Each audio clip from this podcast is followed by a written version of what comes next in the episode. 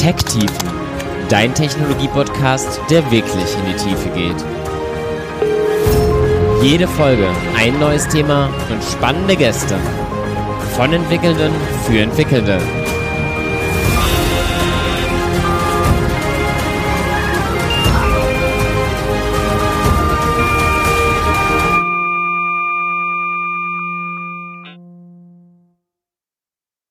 Ja, hallo und herzlich willkommen zu Tech-Tiefen Folge neununddreißig. Heute werden wir mal wieder ein wenig in die Geschichte einer Technologie abtauchen. Heute wird es gehen um Suchmaschinen, konkreter um Suchmaschinenoptimierung, aber dafür ist es natürlich auch sehr wichtig zu verstehen, wie Suchmaschinen eigentlich funktionieren.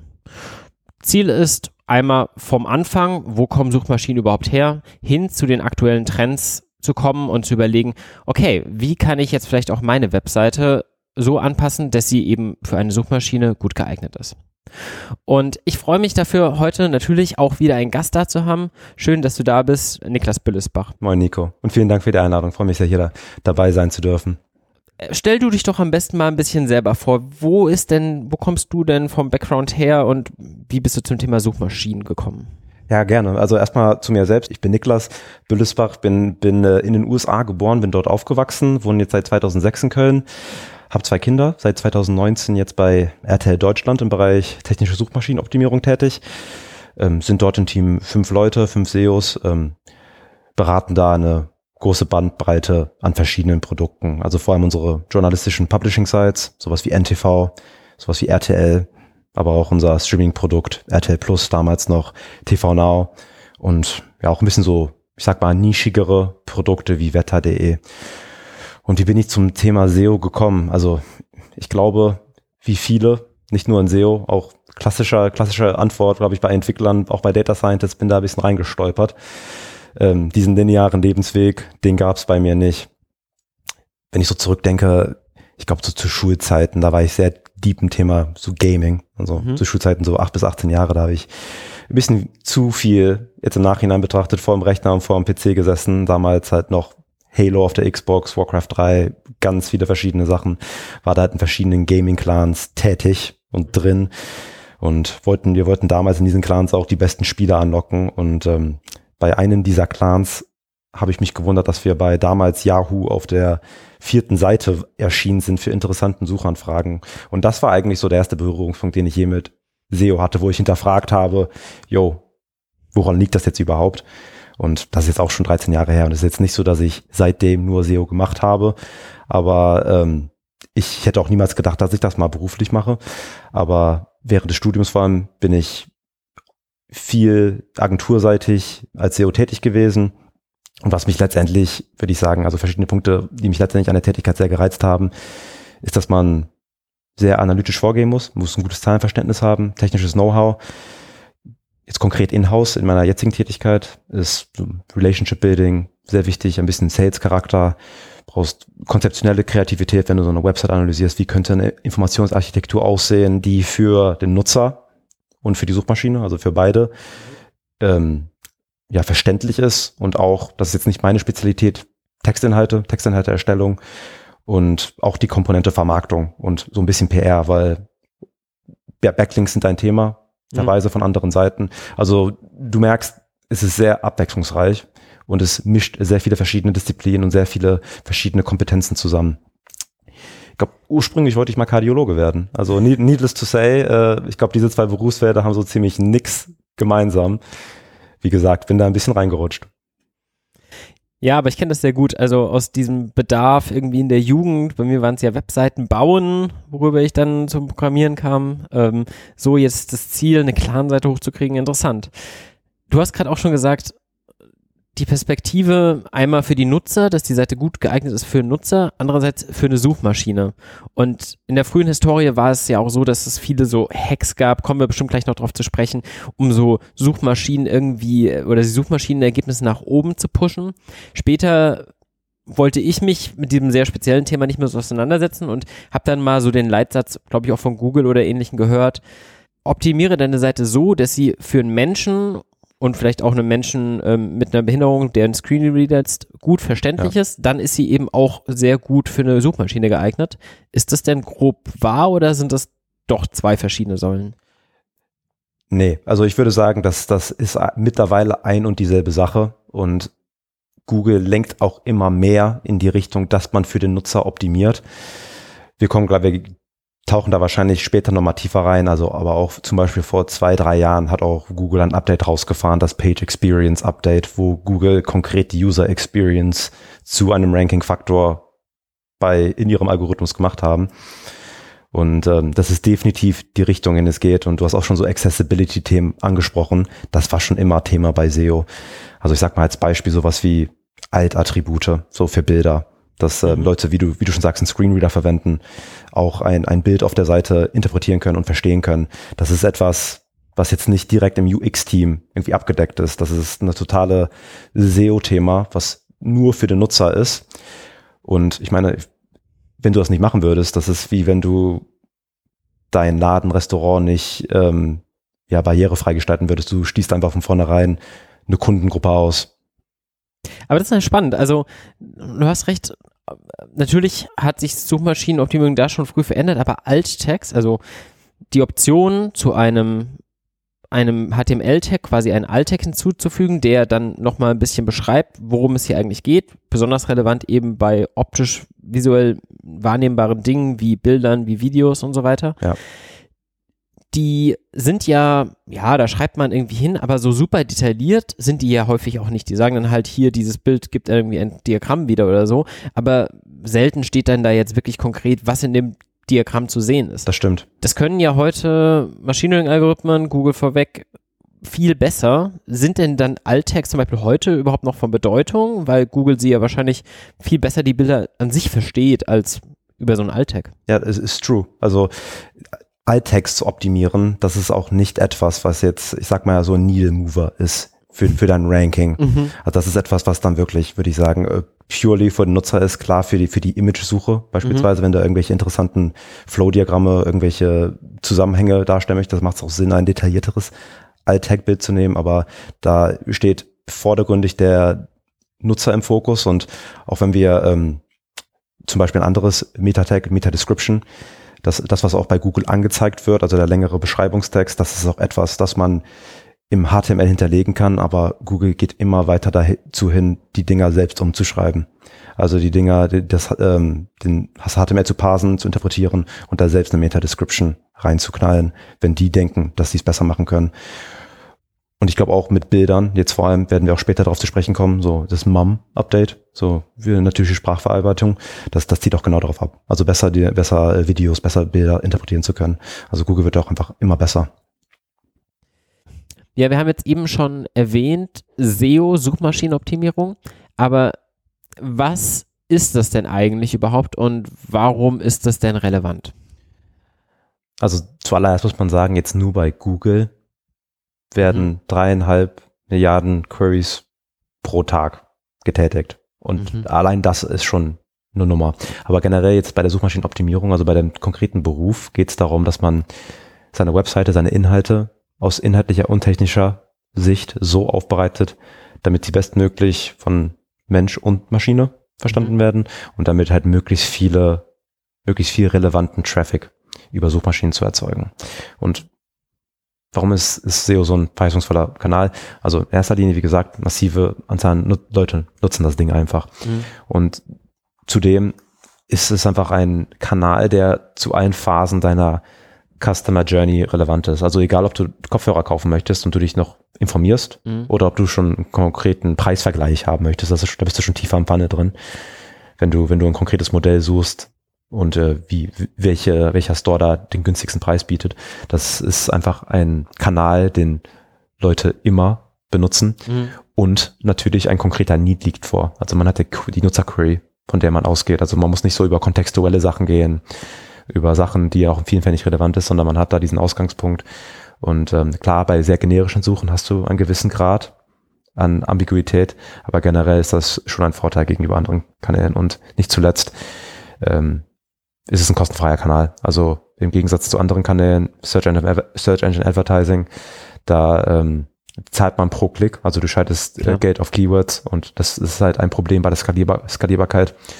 Ist immer, also dieses Mieten versus ähm, Kaufen ist immer ein ganz netter Vergleich. Also wenn du deine S E O-Aktivitäten wirklich auf Null fährst, klar, du hast Sales erzeugt, ist irgendwo Brand drin, vielleicht kommen Leute wieder, aber ich sag mal, der nachhaltige Wert für deine Seite ist nicht derselbe, wie wenn du dasselbe Geld in S E O steckst, dann auf Null fährst. Mhm. Es ist nicht so, dass du jetzt plötzlich in den organischen Suchergebnissen abgrast, sondern das ist mehr so ein, ein Investment. Mhm. Ja, dann ähm, lass uns doch vielleicht auch nochmal vorne anfangen. Wir haben schon gesehen, es gibt ganz viele spannende aktuelle Themen auch, aber es ist ja wahrscheinlich auch einfach mal wichtig, sich zu überlegen, okay, wo kommen Suchmaschinen denn überhaupt her? Und zu einer Zeit, wo wir beide wahrscheinlich Internet noch nicht so richtig benutzt haben, da war es ja noch ein Problem, überhaupt erstmal Inhalte aufzufinden. Also irgendwo gab es halt einzelne Seiten, die dann vielleicht, ja, noch ne, längst nicht die Massen, die wir heute haben, aber ähm, man musste ja immer wissen, wo man denn vorher hingeht. Wo, man kann natürlich von einem Freund oder sowas eine Adresse geschickt bekommen, aber wo bekomme ich denn jetzt Informationen zu, wie gut ein Film ist oder ähm, was das höchste Gebäude der Welt ist? Ich muss ja irgendwie eine Anlaufstelle haben. Und das war ja das Ziel, was Suchmaschinen lösen wollten, diese Anlaufstelle Richtig. einem zu geben. Richtig. Und da war Google ja jetzt auch nicht eine der allerersten Suchmaschinen, sondern wie hat es denn damals so funktioniert, Sachen zu finden? Ja, also wie du sagst, also wenn man, wenn man heutzutage die Marktanteile anschaut von, von so einem Google, da könnte man denken, dass die irgendwie der First Mover waren, aber das ist ähm, definitiv nicht der Fall gewesen.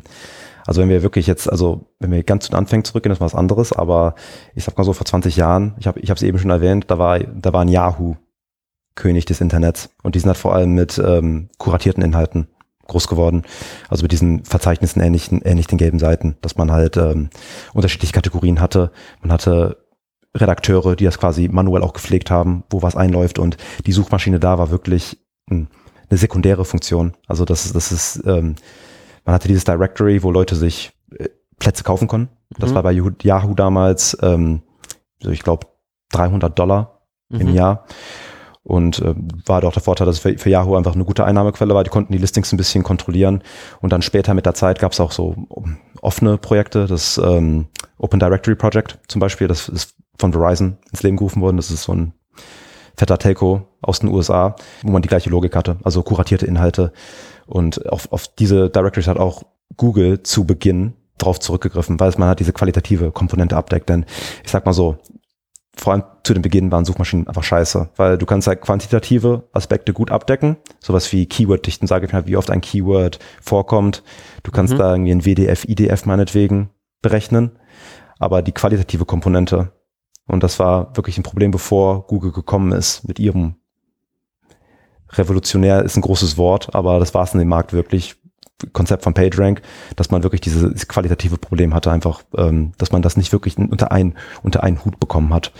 Und die erste Suchmaschine, die auch wirklich eine Volltext-Suchmaschine war, das äh, wird auch vielen ein Begriff sein, AltaVista. Das waren so, ich sag mal, ähm, Mitte, späte, später neunziger.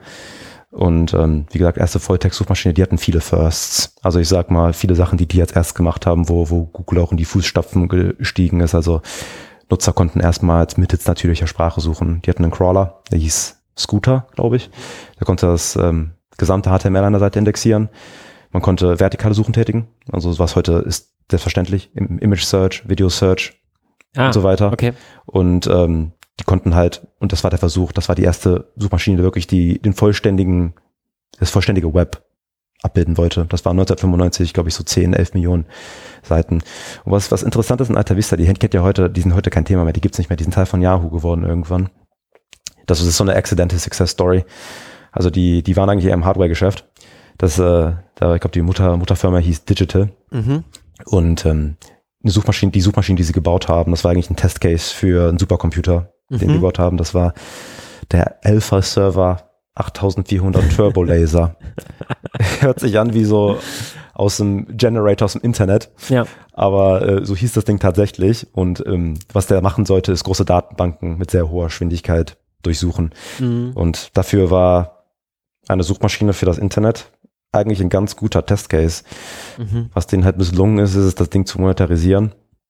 Und ähm, das Ding wurde, also AltaVista wurde dann oft wurde dann verkauft und weiterverkauft und weiterverkauft und wie gesagt, am Ende ist es bei Yahoo gelandet.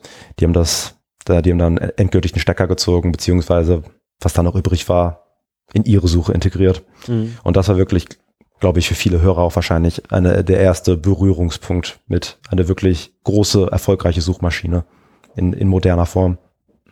Okay, also am Anfang wenige Seiten, man kann das einfach pflegen wie ein Telefonbuch, die melden sich irgendwie an, wollen gefunden werden, bezahlen dafür ein bisschen was, man kann es schön einfach kuratieren, man muss gar nicht die Seite mal irgendwie automatisch irgendwie crawlen oder so, sondern man kann die sich wahrscheinlich einfach als Redakteur anschauen und sie dann irgendwo einsortieren. Und so eine klare Struktur hilft natürlich dann auch beim Ausspielen. Du hast jetzt gesagt, die waren damals schlecht. War es einfach, die, dass die Güte dann mit reinen Algorithmen, wenn man zum Beispiel einfach irgendwie jetzt nur zählt, wie viele Worte sind denn dort vorhanden und wie selten oder häufig kommen Worte vor, dass das nicht ausreichend war? Oder war es vor allem auch eben ein Performance-Thema, dass man eine Volltextsuche bis eben AltaVista dann kam, gar nicht ging? Ja, also wie du sagst, einerseits natürlich technische Limitationen, dass das bis dahin einfach mhm. nicht, nicht wirklich feasible war, aber halt auch die Tatsache, und das, das hast du ja eben auch ein bisschen, ein bisschen schon ähm, suggeriert, vorweggenommen, dass ähm, Leute sehr gut darin sind, die Lücken im System zu finden.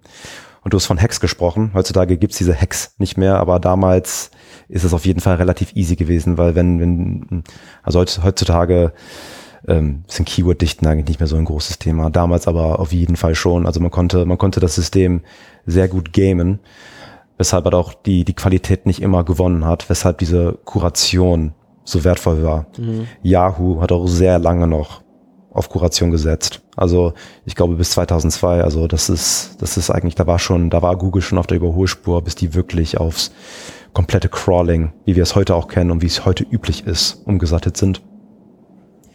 Ja, um vielleicht mal von diesen Hacks nochmal ein bisschen zu erzählen, für die Leute, die das damals nicht so miterlebt haben, das war wirklich eigentlich so ganz lustig. Man kann sich das ja ein bisschen vielleicht vorstellen, wie heute, wenn man eine Suchanzeige bei Google platziert, es gibt halt gewisse Terminologien, die sind interessant, bei Google wahrscheinlich irgendwie immer kaufen oder Dinge dieser Art und dann natürlich, welch, um was geht's auf meiner Seite, ganz grob, aber gerne auch mal ein bisschen weiter gefasst. Und was man dann irgendwie typischerweise gerne gemacht hat, sind einfach irgendwie Begriffe, die, auch wenn sie jetzt gerade nicht in den Text gepasst haben, aber man wollte halt darüber gefunden werden, ähm, in großen Mengen einfach unten drunter zu schreiben und vielleicht einfach auszublenden, das Element, wo es drin war, oder so klein zu machen, das irgendwie zu verstecken, dass der Nutzer es gar nicht wahrgenommen hat.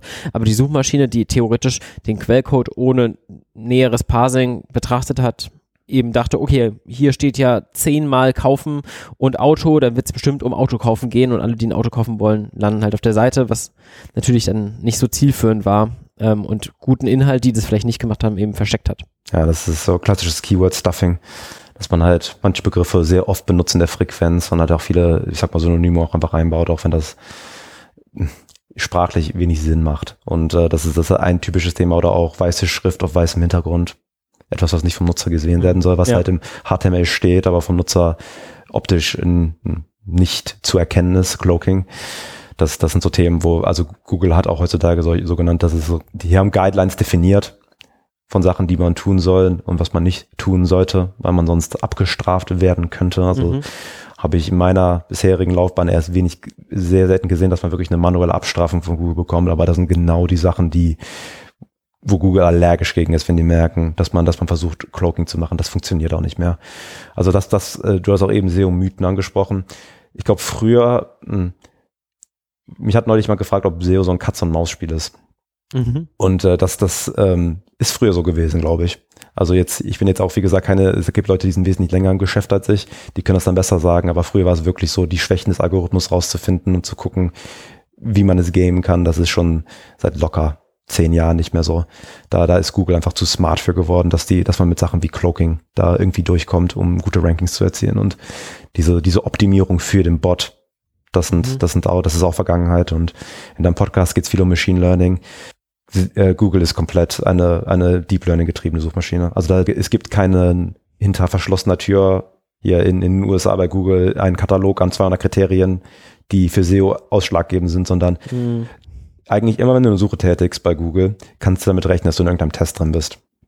Also es gibt also auch relativ berühmte Tests. Ich glaube, es sind vierundvierzig Shades of Blue, wo Google einfach verschiedene Blautöne getestet hat, um zu gucken, ähm, welcher die beste Interaktion beim Nutzer irgendwie aufweist. Also man ist da in, in den kleinsten, in den kleinsten Tests drin und das ist komple- komplett äh, maschinell getrieben. Also da sind, da sind keine Menschen mehr. Die geben so ein bisschen die Rahmen vor, aber bei der, bei der, bei der Justierung. Da, da glaube ich, ist, ist die menschliche, die menschliche Einflussnahme ziemlich gering. Okay.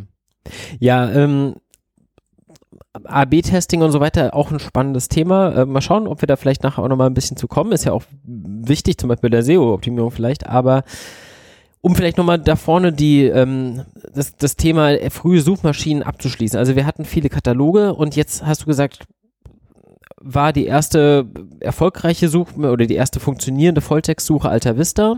Ja. Die hat aber noch so rein Term Frequency, Inverse Document Frequency basierend gearbeitet. Also ich glaube gar nicht, dass die mit, dass die da irgendwelche I D Fs ausgerechnet hat. Also da, da, da müsste ich nochmal konkret nachschlagen, wie das genau funktioniert hat, aber ich würde jetzt vermuten, dass, dass, dass die nicht so weit war. Okay. Aber vielleicht nochmal ganz kurz erklärt, Term Frequency, wie häufig kommt ein Term vor? Inverse Document Frequency, wie selten ist dieser, dieses Wort, um halt eben seltenen Worten wie ähm, Porsche ein höheres Gewicht zu geben als jetzt Auto, um bei dem Beispiel zu bleiben. Aber du hast jetzt gesagt, was dann Google vor allem auch erfolgreich gemacht hat und die Suche deutlich verbessert hat, war der PageRank-Algorithmus.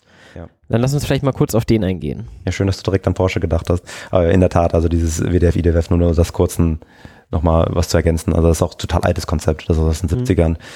Ähm, ich glaube auch nicht mehr, also das ist auch heute großes Thema, in Anführungszeichen, bei vielen S E Os. Ähm, Ich glaube da, ich, also das ist meine persönliche Meinung, man könnte da, glaube ich, zwei S E Os in den Raum stecken und man kann da lange diskutieren, ob das jetzt noch immer ein Faktor ist oder nicht. Ich würde sagen, ähm, fast nicht, aus verschiedenen Gründen. Also ich glaube auch generell ähm, ist es problematisch, dass dann nur der explizite Term berücksichtigt wird. Also morphologische Varianten mhm. eines Terms werden dann nicht berücksichtigt. Du hast Rechtschreibung, also sowas wie Rehbock mit zwei E versus mhm. Rehbock mit einem E. Mhm. Das, das ist etwas, was auch nicht gut erfasst wird.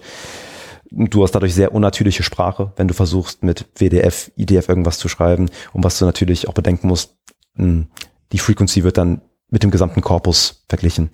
Und ähm, der Korpus ist nicht gleich der Index. Also Korpus ist ja auch nur ein fancy Word von, von den Linguisten, ist die Gesamtheit aller Dokumente. Mhm.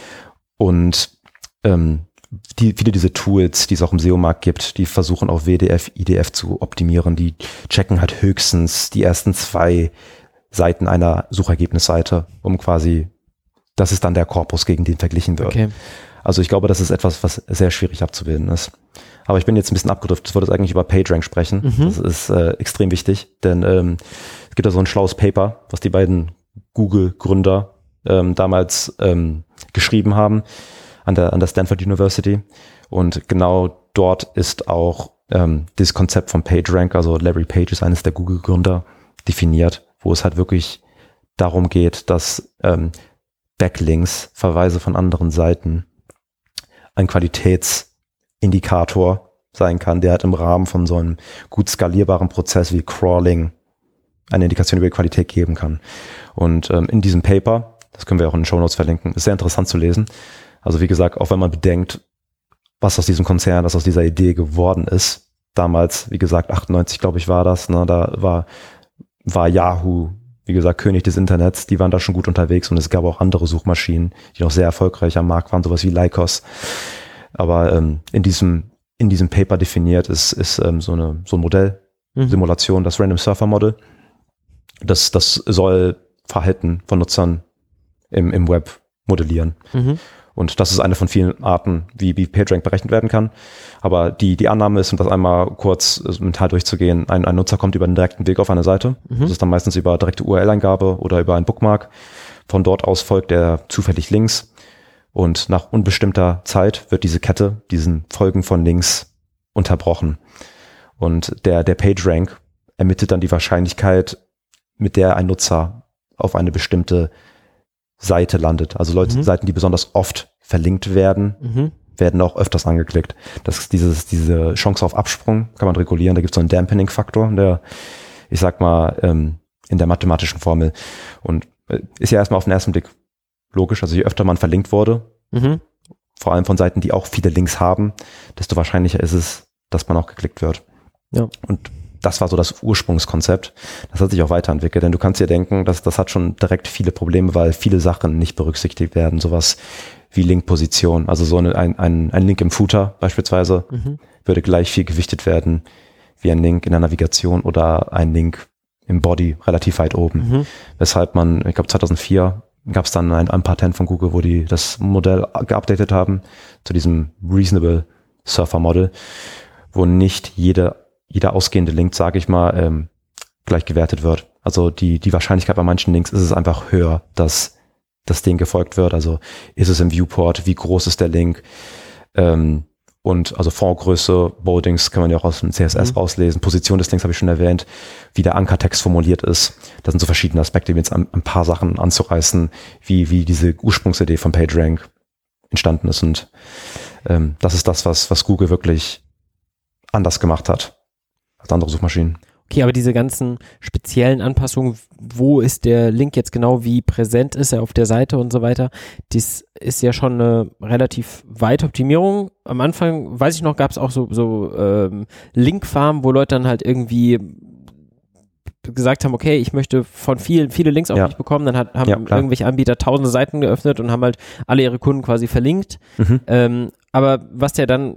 was du wahrscheinlich gerade meintest, ist Seiten, die selber auch wieder viele eingehende Links hatten.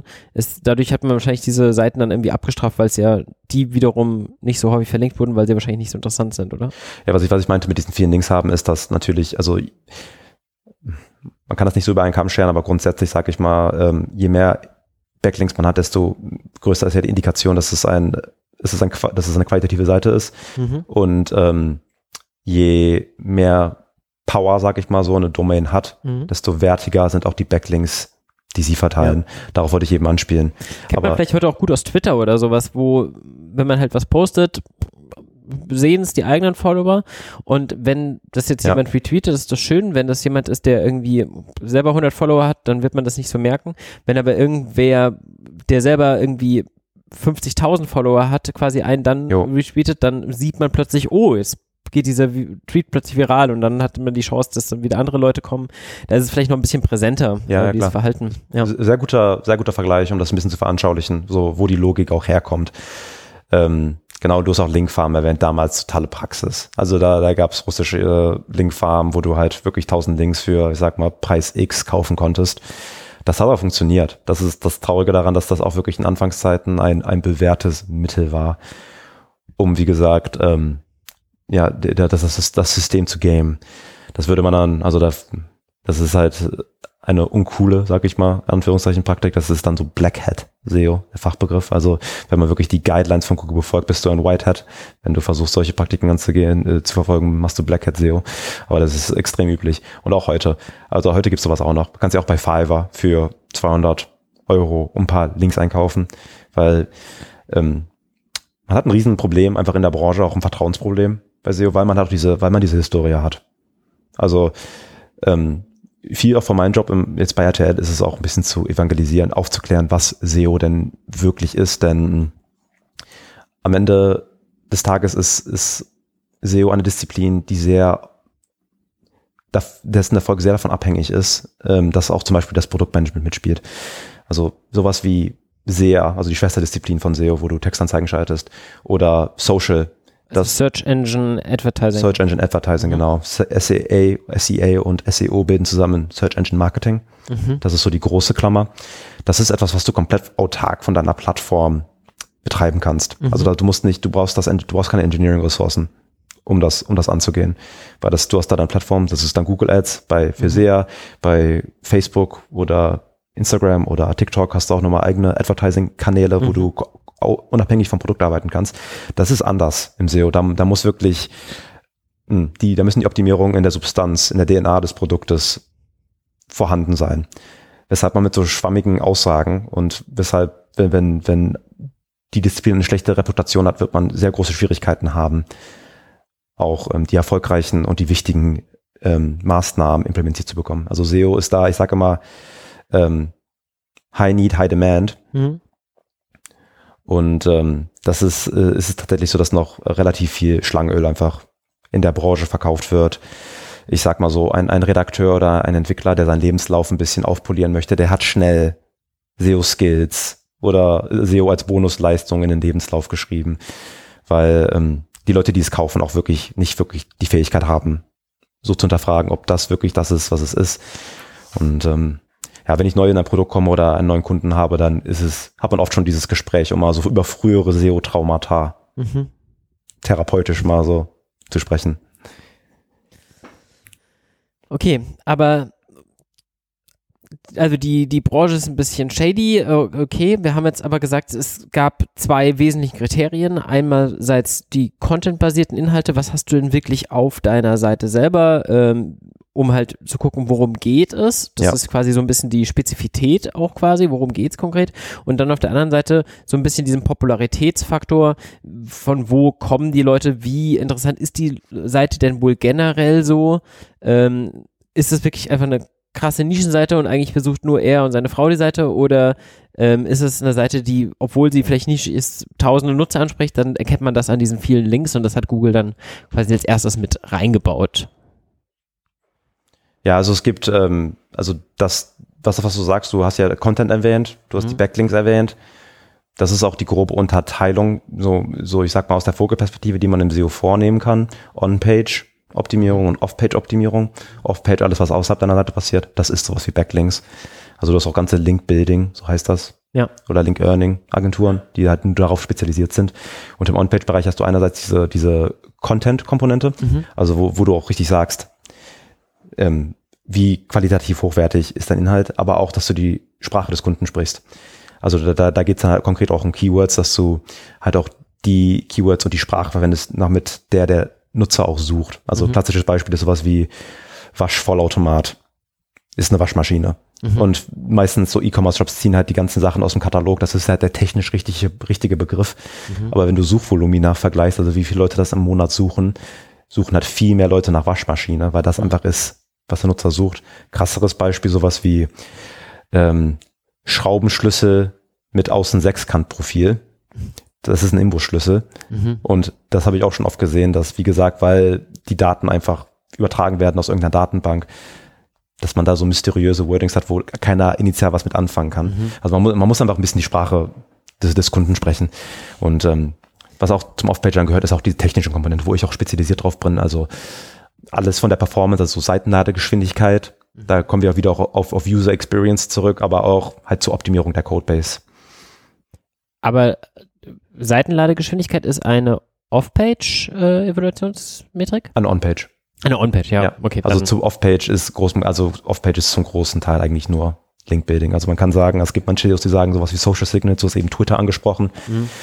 Ähm, solche so Aggregatoren zum Beispiel wie, mhm. wie Apple News, die haben jetzt in Vergangenheit, seit kürzlich nicht mehr, die haben in Vergangenheit sehr stark auch auf Social Signals gesetzt. Was geht viral? Was ist in den sozialen Medien heiß? Mhm. Ähm, was halt zugeführt hat, dass du in diesen Bereichen sehr viel so clickbaity Stuff hast. Mhm. Also sowas, ich sag mal, sowas wie Bild.de, Fokus.de, ja. dafür sind die ja ein bisschen bekannt auch, machen das auch sehr gut. Ja. Die, die sind da sehr erfolgreich dran gewesen. Und ähm, da gibt es Leute, die sagen, das hat auch für S E O einen Impact. Sehr schwer, sehr schwer zu messen, weil man auch diese Correlation-Causation-Problem hat. Ne? Ist das jetzt erfolgreich, weil das auf Twitter viral gegangen ist, oder ist das einfach ein Mhm. erfolgreiches Contentstück, ja. und weil es erfolgreich ist, ist es eben auch in sozialen Medien ja. erfolgreich. Okay, aber diese beiden Bereiche gibt es nach wie vor heute, also On-Page, Off-Page. On-Page, Off-Page, ja. Genau, ähm. das, das gibt es beides noch. Und ähm, wie gesagt, ich bin, ich bin definitiv eher im On-Page tätig, also ich, ich, bin da, ich bin einfach nicht so ein Fan vom, vom Off-Page-Bereich, wahrscheinlich, wahrscheinlich weil ich ähm, einfach nicht so gut darin bin, nicht, nicht besonders gut darin bin, denn äh, ich glaube, zu Agenturzeiten habe ich erfolgreich mal einen Link gebildet bei irgendeiner Fitnessseite und der wurde nach drei Wochen wieder rausgenommen. Also du hast einfach einen Kontrollverlust. Das ist halt wieder, wie der Name schon sagt, Off-Page. Du, du hast wenig Einfluss darauf, dass zum Beispiel bei einem Backlink der auch da bleibt. Und während du deine, deine Efforts da reinsteckst, sowas zu machen und du nicht an einem Produkt arbeitest, nicht die Substanz verbessert und die Hände im Schoß hast, ähm, da bin ich aber persönlich nicht, mhm. der, nicht der große Fan vor, von, aber da werden wir auch bestimmt gleich noch darauf zu sprechen kommen. Backlinks sind, das soll nicht abwerten, wie wichtig die sind. Vor allem für manche bestimmte Industrien und Branchen mhm. sind die Backlinks eigentlich mit der wichtigste Faktor für den ja. Erfolg. Okay, dann lass uns mal ein bisschen überlegen, okay, wie kriegen wir jetzt eine Seite von uns nach oben? Ähm, wir haben jetzt schon gesagt, viele Links zu uns helfen, okay, aber jetzt gucken wir uns mal vor allem die, die Dinge an, die man auf einer eigenen Seite richtig machen. Worauf kommt es denn an und wie finde ich denn vor allem raus, was Google vielleicht noch stört oder was nicht? Also ich glaube, zuerst muss man sagen, es gibt jetzt nicht diesen Silver Bullet, mhm. so diesen einen Hack, wie du eben gesagt hast, mhm. den ich, den ich dir ans Herz legen kann, um, um wirklich erfolgreich S E O machen zu können. Es, also ich, ich bin auch da ein großer Believer für S E O wirklich im Pareto-Prinzip, dass ähm, zwanzig Prozent der Inputs wirklich zu achtzig Prozent der Outputs führen. Das ist, mhm. glaube ich, bei S E O der Fall, dass man vor allem die Grundlagen gut machen muss, mhm. also bevor man auch anfängt zu schreiben, mal gerne eine Keyword-Recherche machen sollte. Und mit Keyword-Recherche sage ich jetzt nicht, dass du irgendwie ein fettes Tool dir anschaffen musst, sondern du auch einfach mal, meinetwegen über Google Autocomplete, also über die Google-Suche selbst, wenn du einen mhm. Suchbegriff eingibst, da wird er ja vervollständigt, also mhm. da kommen Empfehlungen, dass du einfach ein bisschen abbildest, wofür interessieren sich die Nutzer mhm. und dass du auch das, was du schreibst, das, was du anbietest, auf den Nutzer-Intent abgleichst. Mhm. Also ich sag mal, wenn du über einen Käsekuchen, über die Geschichte des Käsekuchens schreiben möchtest und du dann nach diesem generischen Begriff Käsekuchen suchst, da wirst du nur Rezepte dargeboten bekommen, ja. weil Leute in der Regel sich nicht für die Geschichte interessieren, sondern da ein konkreter Intent hinter versteckt hat, sich hinter versteckt, den Google gelernt hat. Und deswegen, wie gesagt, Content, der, ähm, der den User-Intent erfüllt und dass man nicht mehrere Content-Stücke hat, die auf dieselben Keywords mhm. dieselben Keywords targetet. Also das ist so klassische Kannibalisierung, duplicate Content, auch ein Kontrollverlust. Das ist etwas, was man wirklich als S E O vermeiden möchte, wo, wo man die Kontrolle über welche Seite ranken soll, in die Hand von Google gibt. Mhm. Das ist etwas, was man, was, was man nicht, was man vermeiden sollte, weil, ähm, weil man da die Steuerung einfach aus der Hand gibt. Und also duplicate Content ist jetzt nicht etwas, was dich schadet. Also wenn du zwei Inhalte hast, ist es jetzt nicht so, dass du, dass du eine Abstrafung riskierst. Das auf keinen Fall. Das macht es einfach schwieriger, weil du dann Google überlässt, welche Seite für mhm. diese Query relevant ist. Und Link aufbauen, habe ich schon erwähnt. Das, das ist, das ist wichtig. Keine mhm. Frage. Vor allem, wenn du in einem Bereich, das, das nennt sich ähm, Your Money, Your Life, Y M Y L. Das betrifft vor allem Finanzbereiche und Gesundheitsbereiche. Mhm. Also wenn du jetzt einen Blog starten würdest ja. bei WordPress und mhm. über Coronavirus oder sowas schreiben würdest mhm. oder über Health-Themen oder mhm. über Finanzthemen, das ist halt, hat halt schwerwiegende Implikationen für das Leben von Menschen. Also das ist jetzt nicht mhm. so eine Gaming-Guide, sag ich mal, mhm. sondern das sind, das sind ernste Themen. Das ist halt nicht Entertainment, sondern das ist halt irgendwie Gesundheit, ja, da ist wichtig oder ja, genau. Finanztipps Exakt. sollten ja auch immer gekennzeichnet werden, so ein bisschen, ja. Genau, genau so ist es. Und das ist der Grund, warum auch ähm, Google gesagt hat, okay, vor allem wichtig, wie das Ranking an der Seite ist, jetzt kommt noch eine Abkürzung, E A T, wie Eat, Essen auf Englisch, Expertise, mhm. Authority, Trust. Das ist in Augen von Google drei der absolut wichtigsten Faktoren, die eine Seite vorweisen sollte. Vor allem, wenn du in diesem Bereich Your Money, Your Life, also für Finanzthemen, für Medizinthemen mhm. ranken möchtest. Also, dass du Verweise hast, vor allem Backlinks, Vertrauenssignale von anderen Ärzten und sowas. Das ist halt, das ist echt, das ist eine schwierige Branche, sage ich mal, als, als Personal Blogger da in, in diese Bereiche durchzudringen. Und mhm. dieses, dieses E A T, wir haben eben vorhin darüber über diese qualitative Komponente gesprochen. Mhm. Google setzt nicht hundert Prozent nur auf ihren Crawling, auf den Crawling-Prozessor, sondern die haben sogenannte Content Quality Rater Guidelines. Das ist mhm. auch ein Dokument, das können wir, das können wir auch verlinken. Da geht es einfach um, das sind mehrere, das sind so hundert Seiten P D F, sag ich mal. Mhm. Google engagiert einfach auf Freelance-Basis Menschen, ähm, die sich Suchergebnisse angucken mhm. und ein bisschen Feedback geben, so mhm. wie die Ergebnisse sind und da bis mit der qualitative Brille drauf schauen und das Feedback, das spielt auch wiederum in in in Algorithmus an und in diesem Quality Rater Guidelines ist ein bisschen beschrieben, wie diese Quality Rater vorgehen sollen und auch hier ist ähm, dieses Konzept E A T oft, also es hat mhm. extrem hohe Erwähnungen, eine hohe Key- Keyword-Frequenz, ähm, wird wird das oft erwähnt, weshalb ist äh, wirklich äh, also etwas, was man ähm, was man wirklich nicht vernachlässigen sollte.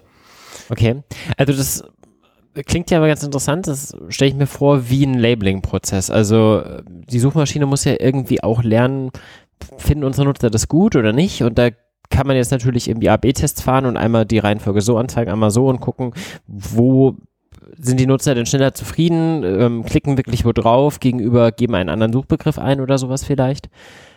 Aber die andere Alternative ist natürlich irgendwie echte Signale f- zu bekommen, okay, diese Reihenfolge hier empfinde ich jetzt ja. hier als sehr unterschiedlich. Andererseits ist so, ein, so eine Reihenfolge wahrscheinlich ja auch sehr subjektiv. Ja, ähm, ja.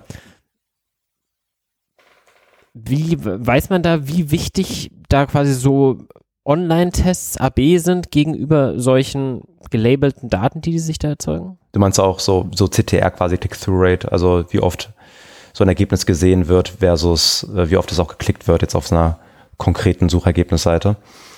Also ich sag mal, es gibt sowas wie den Long-Click, mhm. wo man sagt, ähm, der Nutzer sucht was, ja. der klickt darauf und er geht nicht mehr zurück mhm. zur Suchergebnisseite. Nutzer-Intent erfüllt, er hat die Information bekommen. Ja. Die, es gibt, es gibt ähm, Queries, wo du das sehr leicht erfüllen kannst, also dass du sehr homogenes Angebot, mhm. sage ich mal so Wetterdaten.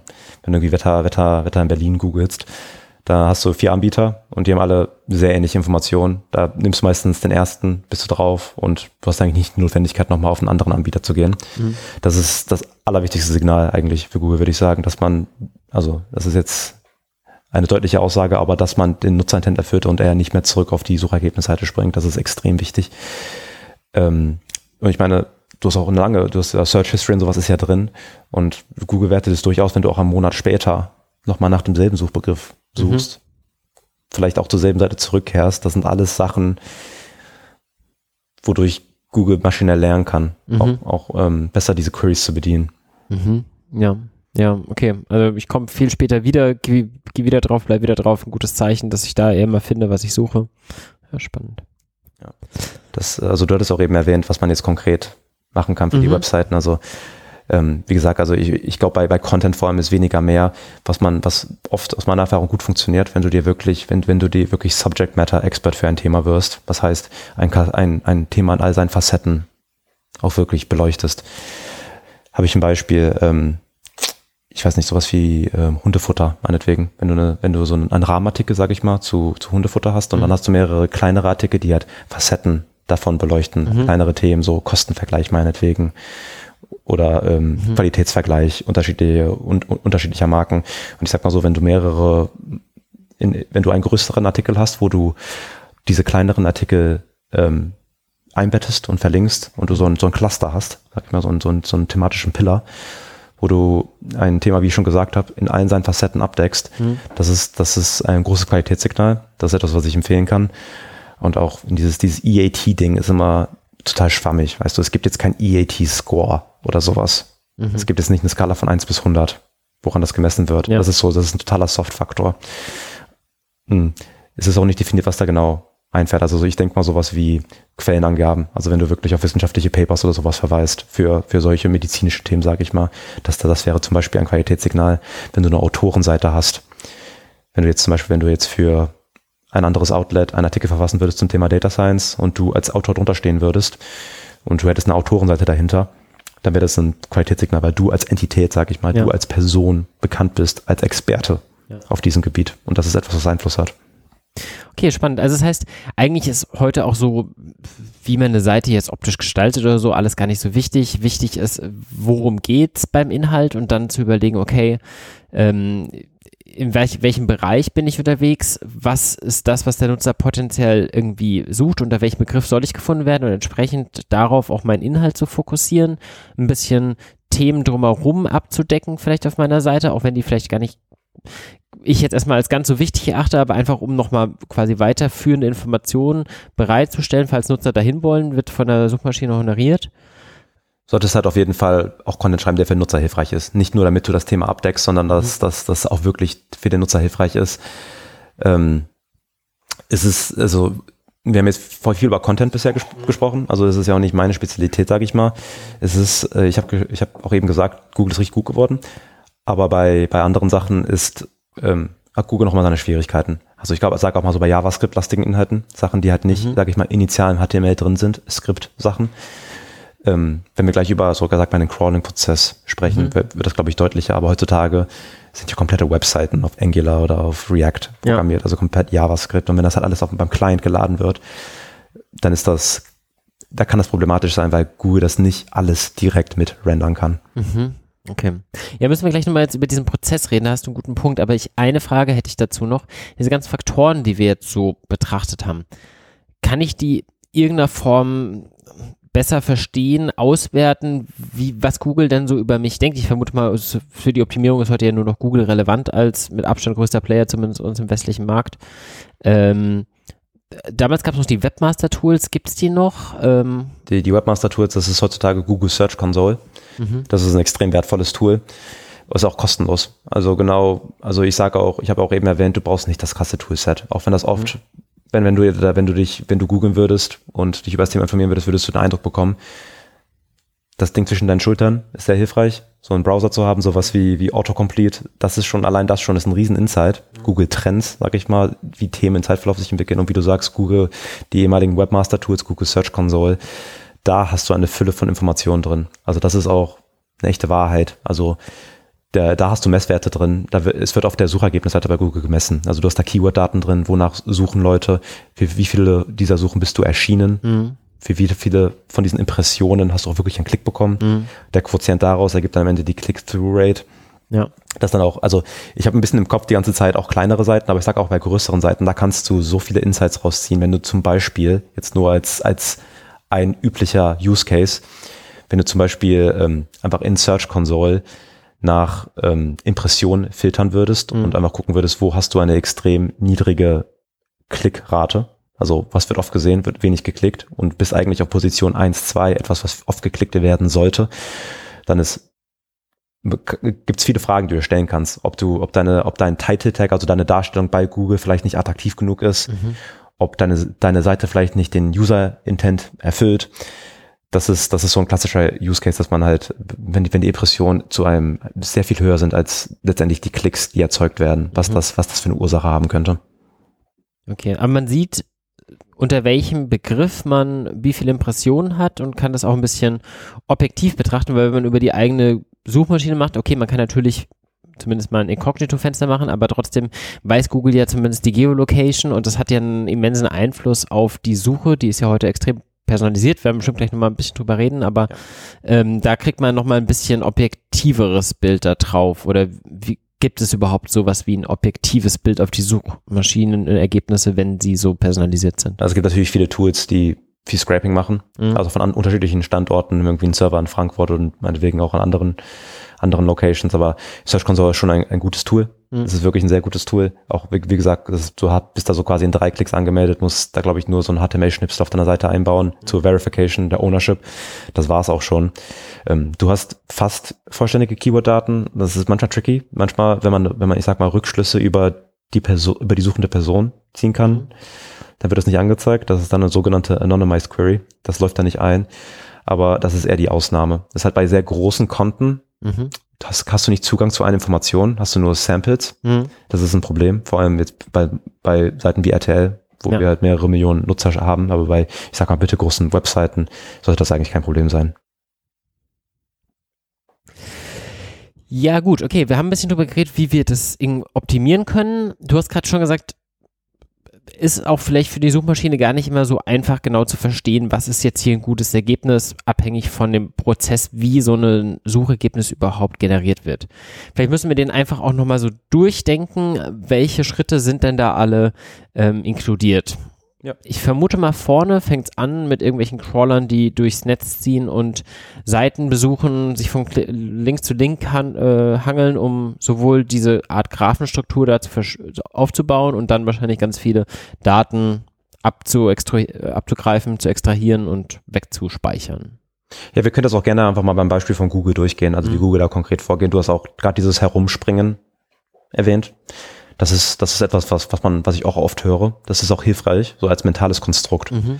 Also, dass man sagt, Google kommt auf eine Seite, extrahiert da die internen Links und, und springt so von Link zu Link. Mhm. So in der Praxis ein bisschen anders. Mhm. Also, Google kommt schon auf eine Seite, extrahiert das H T M L, aber, ähm, die, die haben so einen Scheduler. Also, die, mhm. die packen die Links dann quasi im Backlog. Und, mhm. äh, die, die rödeln jetzt nicht deine Seite in einem Rutsch durch, sondern kommen halt zurück. Das ist, das ist etwas, also, ähm, das ist halt auch ein ressourcenintensives, ressourcenintensiver mhm. Prozess. Weshalb jede Seite auch so, so Kontingent hat an, an mhm. Crawling, sage ich mal. Das ist das sogenannte Crawl-Budget, ist für kleine Seiten, für mittlere, mittelgroße Seiten gar kein Thema. Mhm. Für große Seiten ist das mit das allerwichtigste Thema, halt so Crawl-Ressourcen zu, zu managen, dass Google auch da in die Ecken geht, wo zu den Seiten, die auch oft refreshed werden, vor allem im News-Kontext, mhm. Seiten, die veröffentlicht werden. Also man, also dieses, das ist einfach nur so ein Korridor, sage ich mal. Also das ist auch, das ist auch wirklich nicht ähm, so wichtig. Jetzt hier in diesem Kontext ist es halt, ähm, du hast Discovery Refresh Calls, mhm. äh, neue Inhalte entdecken, bestehende Inhalte, ähm, be- bestehende Inhalte aktualisieren. Aber grundsätzlich hat dieser ganze Prozess bis zum Indexing, würde ich sagen, vier grobe Phasen. Das, mhm. das Crawling, Rendering, äh, Indexing und Ranking. Und der Crawler, der bei Google Googlebot heißt, also es gibt unterschiedliche User Agents, mhm. die, die man auch, wenn man jetzt in seine Logs zum Beispiel gucken würde, da gibt es zum Beispiel einen Smartphone-Bot, es gibt einen Desktop-Bot, Bilder-Bot, mhm. also die haben da unterschiedliche Crawler, mit denen die unterwegs sind, die sind hauptsächlich mit, dabei mit einem Mobile-Bot unterwegs. Und als die kennzeichnet sich Google an der Stelle dann auch und, und sagt halt eben, okay, wir sind de, dem Bot hier auf der Seite gekommen. Das tun sie, ähm, was man natürlich auch be- berücksichtigen muss, dass du auch Wenn du auch, wenn du jetzt sag mal, wenn du selber scrapen möchtest in Python oder diversen Tools, mhm. kannst du auch einen eigenen User Agent festlegen. Also was man da, wenn man ja. wirklich Googlebot verifizieren möchtest, dann musst du so ein Reverse D N S Lookup, heißt das mhm. Ding, machen, um, um zu verifizieren, dass das wirklich der Googlebot ist, der crawlt immer aus den U S A. Mhm. Auch, das ist auch, auch schon ein Riesen. Das ist allein schon das, das ist etwas, eine Information, wo viele E-Commerce-Shops scheitern, die halt irgendwie Geo, ähm, Erkennung haben, um, um wenn, wenn jemand aus U S A zugreift und man sagt, wir haben nichts verfügbar für euch, du bist, du bist unter, unter, wir, wir liefern nicht in die U S A, da kann halt Google nicht crawlen mhm. und damit ist man nicht da verfügbar. Aber das ist jetzt. Äh Google crawlt wirklich immer noch nur aus den U S A. Ich meine, die haben ja auch überall ihre, ihre Cloud, könnten ja theoretisch auch ihre Crawler verteilen, aber. Aus meiner Erfahrung, ich, ich gucke auch viele Logfiles, ich würde sagen zu siebenundneunzig Prozent aus den U S A. Die haben ein paar, die gucken, kommen manchmal aus der Schweiz zum Beispiel, aber ähm, zum Großteil, zum Großteil wirklich aus den U S A. Aber dieser Bot, also Googlebot, macht nicht das Heavy Lifting. Das Heavy Lifting macht ein zweites System. Nennt sich Caffeine, mhm. die Koffein.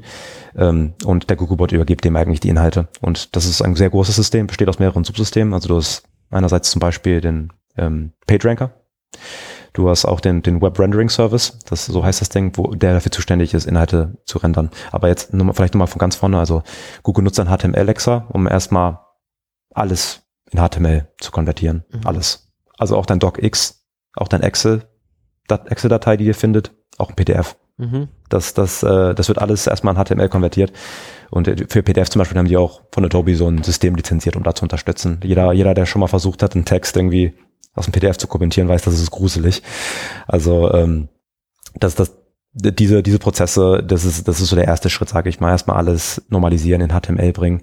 Was, was Google dann so parallel macht, ist checken, ob eine Seite überhaupt vom Webmaster freigegeben, also freigegeben, Anführungszeichen, freigegeben zur Indexierung ist. Also ob da ein Index-Tag hinterlegt ist. Das ist im Meta-Robots, heißt das.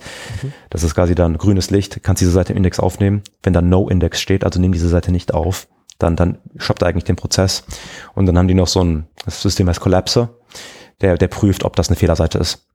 Und die haben, die haben so ein, die haben eine Corpora von Fehlerseiten, mhm. mit denen die das vergleichen. Also, man kennt das ja irgendwie, Produkt nicht verfügbar, mhm. solche Sachen, mhm. womit, womit, wogegen die das vergleichen. Und wenn die erkennen, ähm, dass, dass diese Seite eigentlich erreichbar ist, aber eine Fehlerseite ist, also Status Code zweihundert. Mhm. Aber ja. halt quasi, wir zeigen dann vierhundertvier als Display an zum Beispiel. Ja, das ist dann Soft vierhundertvier zum Beispiel, also mhm. wenn eigentlich Status Code zweihundert, aber ist eigentlich eine Fehlerseite, ist kein Inhalt mhm. drauf, dann das läuft auch in Search Console ein, dann zum Beispiel. Mhm. Und äh, ganz witzig, also ich habe auch schon mal einen Fall, dass jemand äh, äh, geschrieben hat über Fehlerseiten, also die zehn tollsten Fehlerseiten. Mhm. Und wie gesagt, Corpora von Äh, Fehlerseiten verwendet Google, um das zu erkennen. Hm. Und diese Seite als Fehlerseite erkannt, obwohl das ein regulär verfasster Artikel gewesen hm. ist, weil die halt, okay. weil, weil der Collapser da angeschlagen ist und das als Soft vierhundertvier gewertet hat. Und ähm, was Google sonst macht, also das ist so der Prozess quasi, um zu checken, soll ich überhaupt weitergehen? Mhm. Und ähm, wenn, wenn der Bilder begegnet, schickt er den immer einen extra Indexer für Bilder. Was, wenn was, der was begegnet? Bilder, also ah. so Image, JPEGs, was auch mhm. immer, Web.de ja. gibt's auch heutzutage. Da gibt's für, für Images gibt's einen eigenen Indexierer. Mhm. Und was Google auch macht, ist es einfach Head und Body im H T M L zu separieren. Also Hauptcontent von, sag mal, Boilerplate und mhm. allem. Und ähm, da kommt ein sehr wichtiges Mechanismus dann zustande bei Google jetzt konkret. Die bilden sogenannte Duplication Cluster.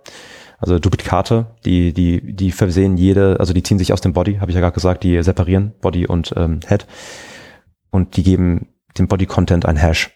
Also das ist mit dem, ich glaube mit dem Hash-Verfahren, das ist ja mhm. auch, ist das, das ist etwas, was äh, üblich ist. Mhm. Wir geben denen quasi einen Fingerprint und allen anderen Seiten, auf der Seite und auch extern auf der Seite, die quasi als Duplikat erkannt werden, bekommen denselben Fingerprint und landen in einem Cluster. Und was Google da macht, ist, die bestimmen in jedem Cluster eine kanonische U R L. Eine U R L, die ähm, ranken soll und die anderen sind quasi Duplicates und kommen nicht in Frage für das Ranking. Damit halten die ein bisschen so die Such-Diversity hoch. Also damit du nicht zehnmal dasselbe Ergebnis hast hintereinander. Und für Google ist natürlich der Vorteil, dass du einfach weniger Infos speichern musst. Also hat auch, ist ein System mit großen Schwierigkeiten. Also wenn, wenn zum Beispiel, wenn man eine Seite ändert und das in ein anderes Cluster wandert, gibt es viele Berechnungen, die du neu ausführen musst. Und das so grob als Hauptprozess, sage ich mal, mhm. so initial. Und das, was ich auch eben meinte, so zum Thema Rendering, Web Rendering Service, ja.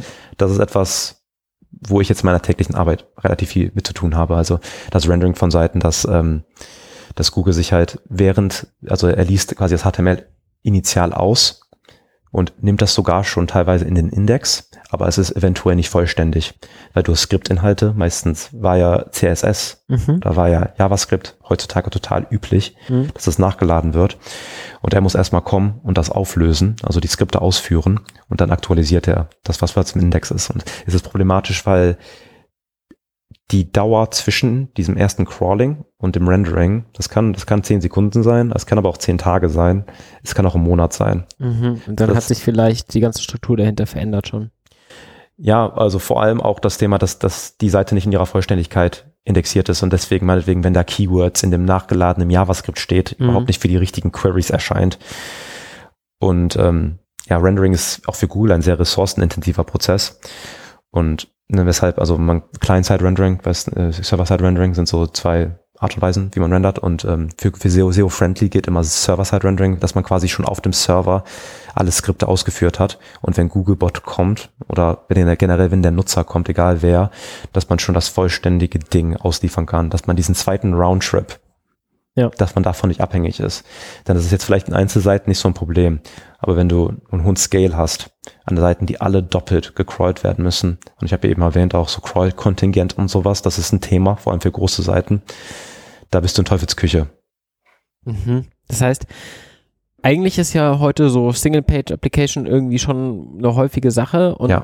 dann hat man ja eben so clientseitig, also im Browser wird werden diverse Inhalte nachgeladen, hat dann halt auch so den Vorteil, dass alles ein bisschen einfacher quasi weiter dynamischer wird, ja. ähm, aber dadurch verändert sich dann zum Beispiel oben auch die U R L gar nicht, das ist halt Richtig. Dieselbe Seite erstmal betrachten und entsprechend zum Beispiel auch schwieriger, Leuten weiterzuleiten und so ist es dann auch bei Google, dass die tatsächlich, also für eine Google-Suche ist es eigentlich schon von Vorteil, serverseitig zu rendern. Würde ich definitiv, also wenn du Google fragst, die sagen, das ist gar kein Problem, schaffen wir alles. Mhm. Aber das ist, steht immer, was Google sagt und was die Realität ist. Das sind zwei unterschiedliche Blä- mhm. äh, Blätter. Also muss man wirklich vorsichtig sein mit JavaScript-lastigen Inhalten. Ich würde Server-Side, Server-Side-Rendering empfehlen. Ähm, vielleicht bei kleinen Seiten ist es jetzt nicht das Big Deal. Aber wie du schon sagst, sowas, dass auch keine U R Ls generiert werden, dass du halt nur eine U R L hast. Also das sind, das sind so Fallstricke. Und wie du sagst, so Single-Page-Applications sind t- totale Norm heute und die sind ja auch geil. Also die haben ja ihre großen Vorteile. Das ist ja.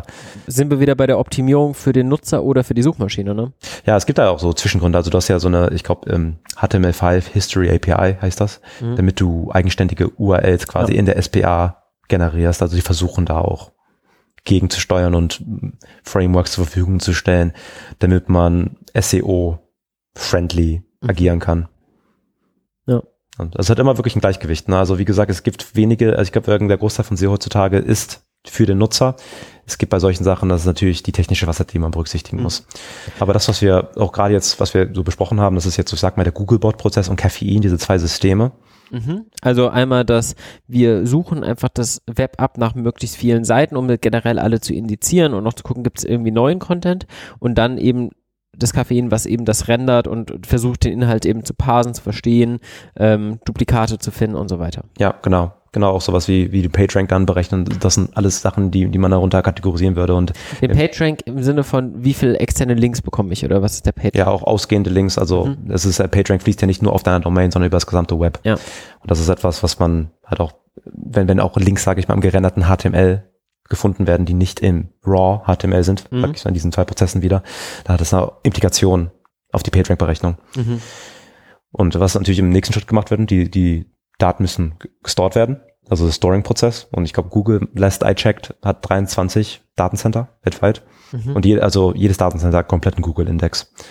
Die haben halt, die haben das meistens in unterschiedlichen Charts unterteilt. Mhm. Also es ist jetzt nicht so eine große Datei, die da liegt, sondern das ist unterschiedlich, also sehr granular unterteilt, damit man auch mehrere Charts parallel durchsuchen kann, mhm. wenn, bei, bei, wenn einer gewissen, bei, bei relevanten Queries, und man kann auch Updates auf Chart-Ebene dann, dann vornehmen. Ist auch der Grund, warum früher, heutzutage nicht mehr so üblich, je nachdem von, auf welche Daten, auf welches Datencenter bei Google du zugegriffen hast, mhm. hast du für dieselbe Query manchmal unterschiedliche Ergebnisse ausgeliefert bekommen. Ja. Weil, ähm, weil nicht alle Updates auf demselben Stand, alle Charts auf demselben Stand waren. Ja, sind mit Sicherheit ja auch noch S Q L-Datenbanken, glaube ich, vermutlich. Und ähm, entsprechend hat man daher eben keine Konsistenzgarantie. An der Stelle wäre da nochmal ein bisschen tiefer in, was ist eigentlich Konsistenz und warum haben denn die verschiedenen Indexe bei Google möglicherweise unterschiedliche Daten?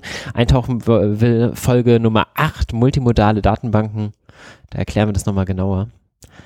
Ja, aber, und also um das dann da jetzt ein, ein jetzt eine Schleife rumzumachen. Also, also das, also ich glaube mal so aus der N L P-Theorie, das, das wäre dann, diese Charts sind so die inverted in Indizes, also die haben dann, ich glaube, puh, ich hoffe, ich, ich lehne mich hier nicht zu weit aus dem Fenster, ich glaube, die haben pro U R L die relevanten Keywords gespeichert und wenn, ähm, wenn halt gequeried wird, dann holen die alle relevant, also das, das ist ja eigentlich der nächste Schritt, so Query Processing, kommt vielleicht jetzt direkt zu, aber ähm, was, was ich, was ich noch erwähnen wollte, man sieht oft auf vielen Seiten diesen, in Anführungszeichen, S E O-Text. Mhm. Etwas, was ganz unten quasi im Footer so leicht grau, hellgrau meistens auf weißem Hintergrund, damit man es bloß nicht liest, ist irgendwie so der Text für Suchmaschinen, der ist irgendwie ganz unten nahe Footer.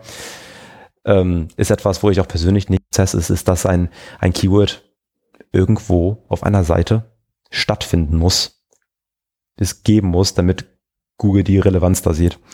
Also, also auch wirklich exakt dieses Keyword, weil ich hätte jetzt gedacht, dass in der heutigen Zeit ähm, ein ähnliches Wort vollkommen ausreichen würde. Wort Similarity ist ja... Ja, das ist auch so. Okay. Ja, also ein, exakt das, also das ein, ist ein Keyword, was dem irgendwie dem Inhalt entspricht. Ja, genau. Also da gibt's auch, da gibt's auch Beispiele. Also dass, dass du... Ähm, ähm, kann ich, kann ich auch gleich noch raussuchen. Ich hatte mir da irgendwas, ich hatte mir noch was rausgeschrieben. Aber der Text, der bei Google angezeigt wird, muss das denn, der muss auf der Seite wirklich sichtbar sein? Also früher gab's ja noch eben im Header, in den Metainformationen, Title und Description.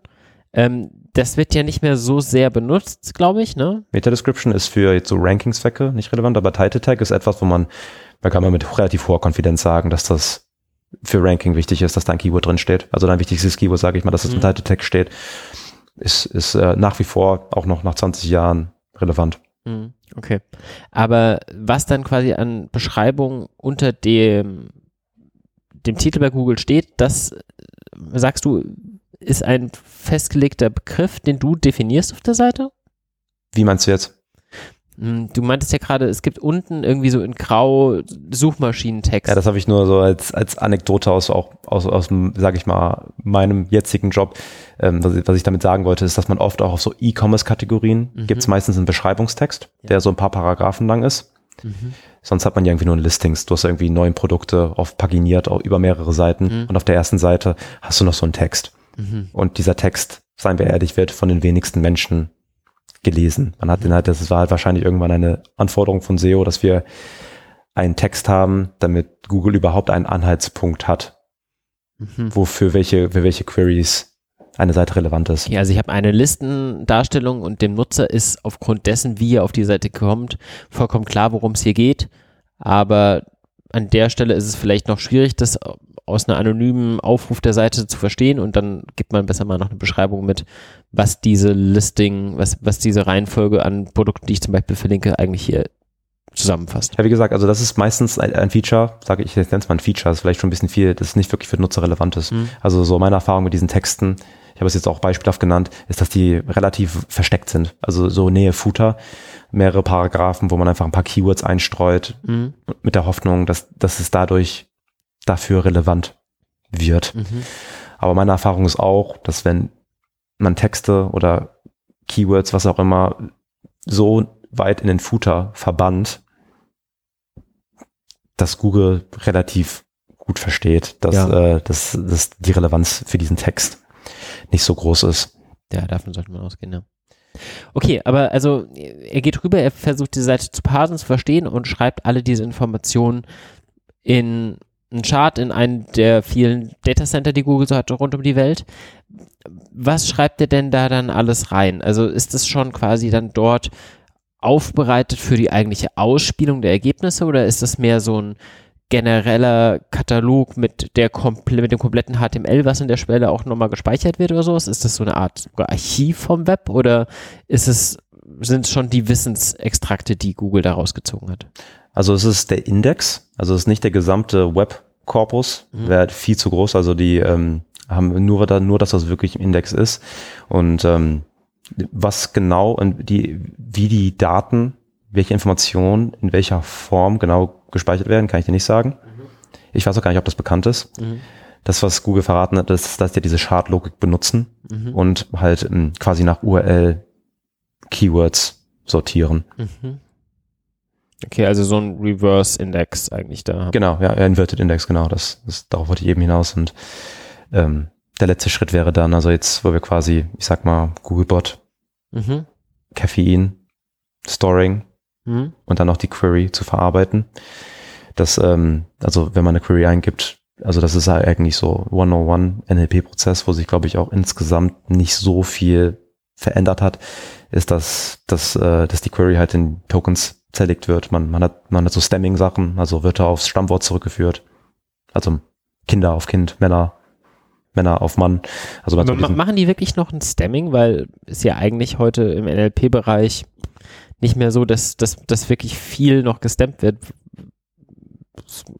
Also, also ich habe die Information auch, die, die Google, so die Leute, die auch für Search zuständig sind bei Google, die haben so einen Podcast, können wir auch verlinken, der heißt Search Beyond the Record, mhm. wo die ähm, auch diesen Prozess ein bisschen durchreiten. Ach ja, spannend. Und da zumindest sprechen die davon. Mhm. Wie gesagt, das ist so die, die Informationsquelle, auf die ich jetzt in diesem Fall setze. Mhm. Man kann das natürlich nicht selber nachforschen, man ist da ja, ja total abhängig von, von dem, klar. was die sagen.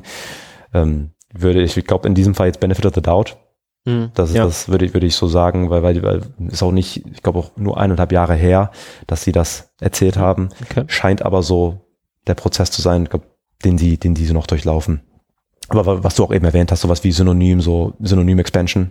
Ja. Das, das ist auch etwas, was noch gemacht wird. Also man, die Query wird halt dadurch größer, ne? Also man hat größere Relevanz und ähm, da kann man halt Schnittmengen bilden und so. Aber, aber ist denn die Suche heute immer noch wirklich Keyword-basiert, oder ist die nicht inzwischen auch deutlich, also ich sehe nicht eigentlich auch eine Vektorsuche inzwischen? Ja, ist es. Seit zwanzig fünfzehn, Deep Rank Update, so hieß mhm. das, das ist Google auf äh, Vector Space Modeling okay, umgestiegen. Das heißt, das heißt, die Suchquery wird halt eben übersetzt in einen Suchvektor und der wird dann quasi verglichen gegenüber unseren ganzen verschiedenen Richtig. Eingabevektoren, und dann werden halt die... Das ist ein Riesenthema bei Google. Ich glaube, mhm. mit das allergrößte gerade. Also auch, auch, also diese frühe Methoden, sowas, dass man Stoppwörter irgendwie gefiltert hat oder sowas, mhm. hat er dazu geführt, also das, ich sag mal, das Understanding hinter der Query. Ja. Sowas wie Lord of the Rings. Wenn mhm. du halt auf und the ja. raus mit, dann, dann hat die, dann hat die, würdest du nicht gute Ergebnisse präsentiert bekommen. Aber auf dieses Thema, ähm, was ich gerade erwähnt habe, Deep Rank, also mhm. Google wandelt sich zu einer semantischen Suchmaschine. Das ist das allergrößte Thema überhaupt bei Google. Also wir haben ja auch einen eigenen Knowledge Graph. Knowledge Graph ist jetzt nicht meine absolute Spezialität, das ist ja eine Graphendatenbank, wo, wo eng vernetzte Informationen dargestellt sind, also Entitäten. Mhm. Also, du hast so Nodes und Edges. Ja. Und ähm, Google hat zwanzig zehn, glaube ich, eine Company gekauft, Freebase. Mhm. Die waren auch eine Datenbank, und zwanzig zwölf haben die ihren eigenen Knowledge Graph dann ins Leben gerufen und sehr viele Updates seitdem ausgefahren. Das, also zwanzig dreizehn Hummingbird Update hieß das. Zum Beispiel von eben der Käsekuchen, sage ja. ich mal, dass die Query suggeriert für Google schon, dass der Nutzer wissen möchte, wie man es backt, der nicht die Geschichte des Käsekuchens haben möchte. Soweit ich weiß, ist ja der Knowledge Graph vor allem dafür verantwortlich, eben direkte Antworten zu liefern. Also ja. ich, ich gebe einen Namen von einer bekannten Person an, dann muss ich ja heute gar nicht mehr auf die Wikipedia-Seite klicken, sondern bekomme halt oben schon direkt mal einen kurzen Ausschnitt, wer denn diese Person überhaupt war.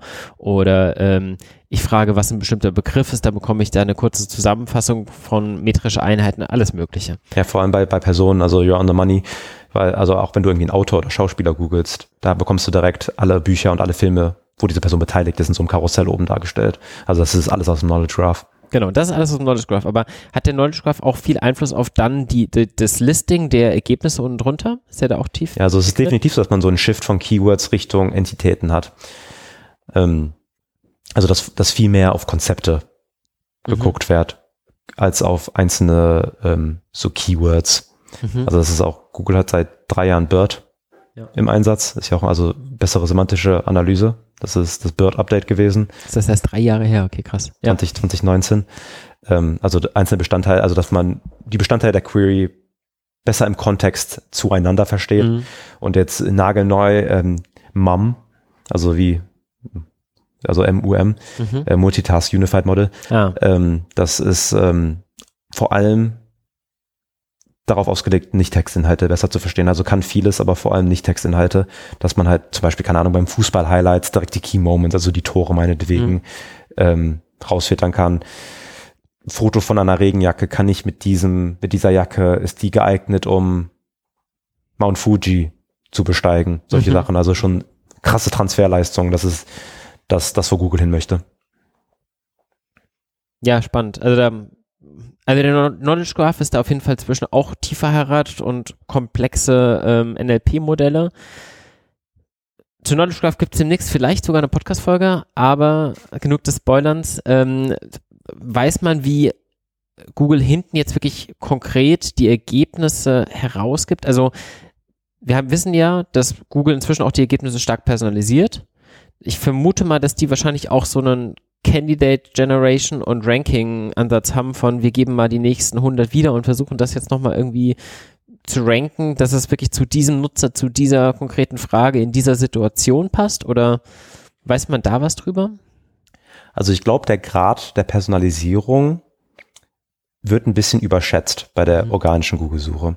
Also ich glaube, es ist vor allem, also man hat sehr viele standortbezogene Daten, also für lokal relevante Suchen, da ist halt Personalisierung extrem krass. Mhm. Also für, wenn du für Restaurants suchst, Friseure, ja. sowas. Die das, natürlich mich jetzt null interessieren in New York, aber wenn, exakt. Es sei denn, ich bin gerade im Urlaub, klar. Genau, das ist ja dann meistens auf Basis des Standortes, mhm. ähm, wird es dann ermittelt. Da, da ist halt Personalisierung ein großes Big Deal, weil für, für andere Queries halt mh, zumeist weniger. Wo aber vor allem dieses Thema Entitäten, wo auch Google hin möchte, also wenn man, man hat ja im organischen Suchbereich bei Suchmaschinen, ähm, hast du, es ist ein kompletter Pull-Kanal. Das heißt, du hast eine Query als Ausgangspunkt und auf Basis der Query bekommst du Ergebnisse präsentiert.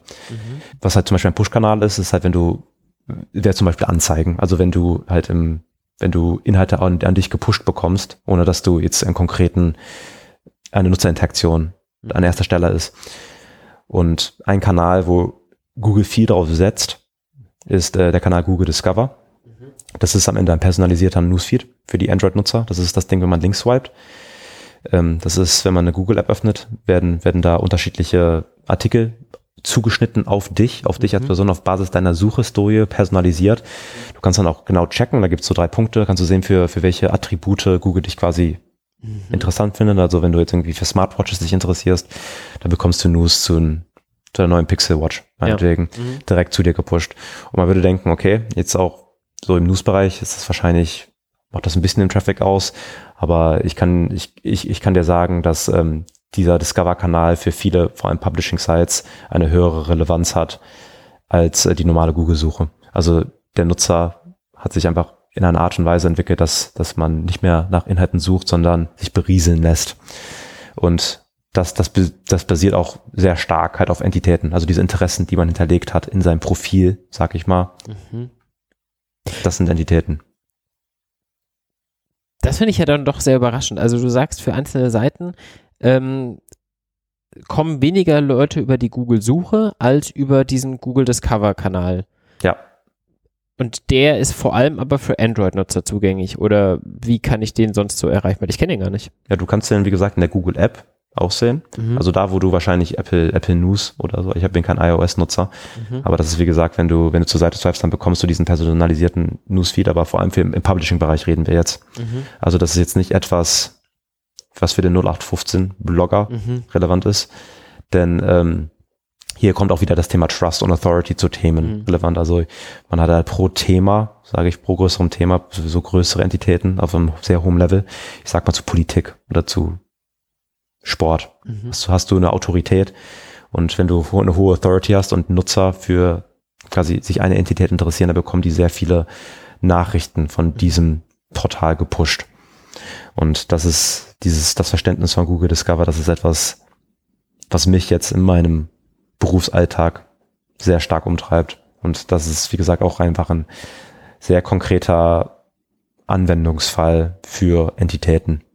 Und ja, spannend, ist wahrscheinlich wirklich ein großer Unterschied, ob man da auf dem Apple-Gerät oder auf dem Android-Gerät unterwegs ist, weil also die Google-App habe ich zwar auch drauf, benutze sie aber im Wesentlichen, um ähm, Restaurantkarten im Ausland zu übersetzen und Pflanzen zu identifizieren. So. Ja, ja. Ähm, aber okay, spannend, dass es da so einen Bereich gibt, der, der auch so, so relevant ist, gerade im News-Bereich. Ja, aber wir haben, auch, wir haben ja auch eben über Knowledge Graph gesprochen und über, über Entitäten.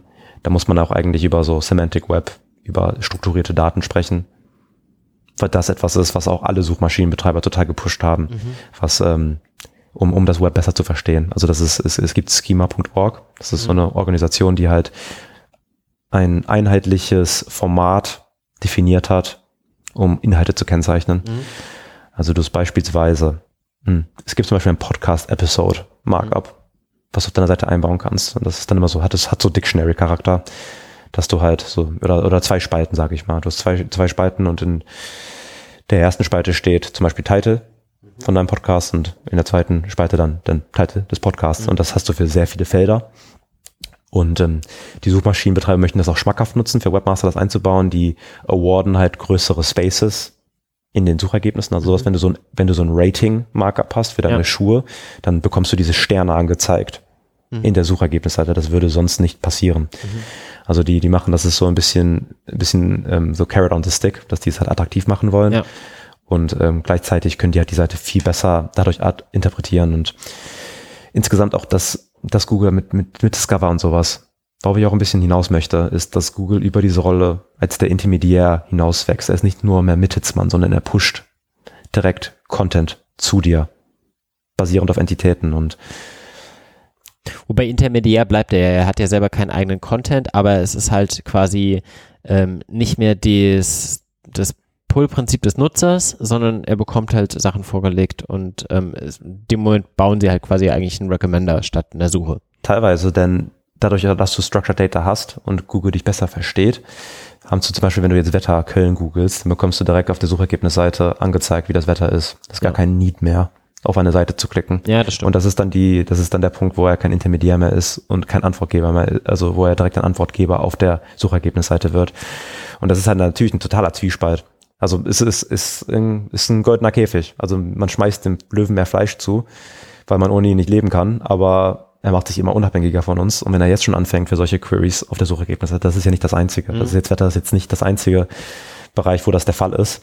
So, man sieht das ja auch an diesen Featured Snippets, wenn du eine Frage suchst oder das Alter von irgendjemand, da wird auch direkt auf der Suchergebnisseite die Antwort geliefert.